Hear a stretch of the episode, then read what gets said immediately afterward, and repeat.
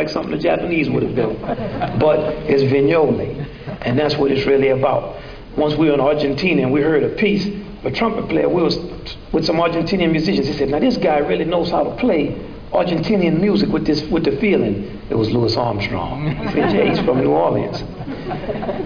We invite all kinds of people to come and play. It's not just for jazz. It's for many, many styles of music. And we, the work is really just beginning. It's designed for broadcast. Our, our conception was let's create an unbelievable feeling in a small space and project that feeling around the world of the arts coming together and of people coming together so that people can develop an optimism that's not naive and an understanding that we in fact do come together without it having to be we are the world or something that seems forced. It can be, yeah, we actually are the world because now that they've developed the DNA strain, that's actually true. and our house is for history and the future. We're committed to educating everyone, the younger people. We always say we educate kids of all ages, from the kids our age and older to the little bitty kids.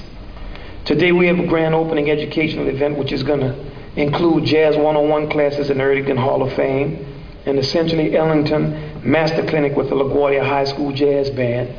And essentially Ellington is our high school jazz band festival and competition. We have a professional development workshop for teachers and a demonstration of the new WeBop classes that we have for the two to five year olds.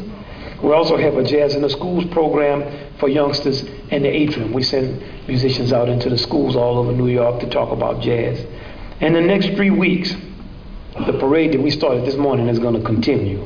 There are dozens of performances and events, and I want to make sure that you all know about a few of them, a few of them because we want people to come and check it out. Okay, we got it open, we celebrated, but we got to get in it. And you know, I like that part of a wedding where people get finished and they say all the I do's, and everybody in the, who's looking at the wedding is thinking, hmm.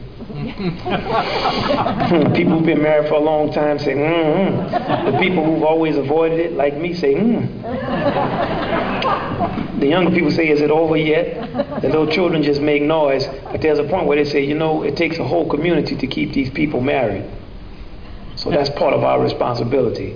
We're not going to keep these halls open just by talking about them. We're going to keep them open by people coming and saying, hey, have you all been to the House of Swing? Let's go check this out. Let's keep this open. Let's make this be the cultural reality of our country.